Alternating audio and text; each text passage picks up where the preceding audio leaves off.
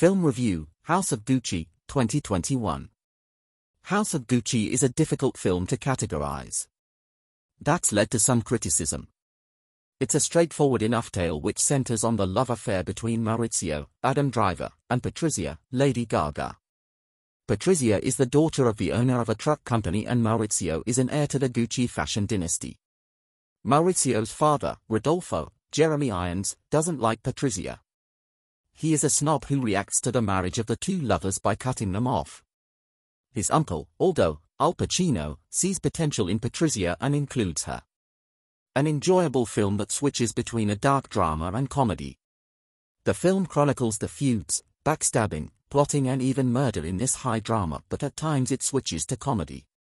This is particularly true when Aldo's son Paolo is on screen, an incredible performance from Jared Leto.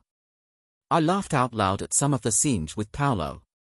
His strange fashion designs and interactions with the rest of the family were hilarious. I didn't have a problem with the film switching between that and darker content.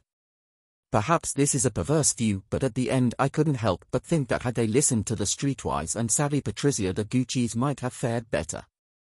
House of Gucci is an enjoyable and very watchable film with a great ensemble cast. The interactions between different cast members is fascinating to watch Irons and Pacino, Salma Hayek, as the psychic Pina Auriemma, and Gaga and Gaga and Driver to list just a few of the combinations. Keep an open mind and you will enjoy it. Reviewed by Pat Harrington.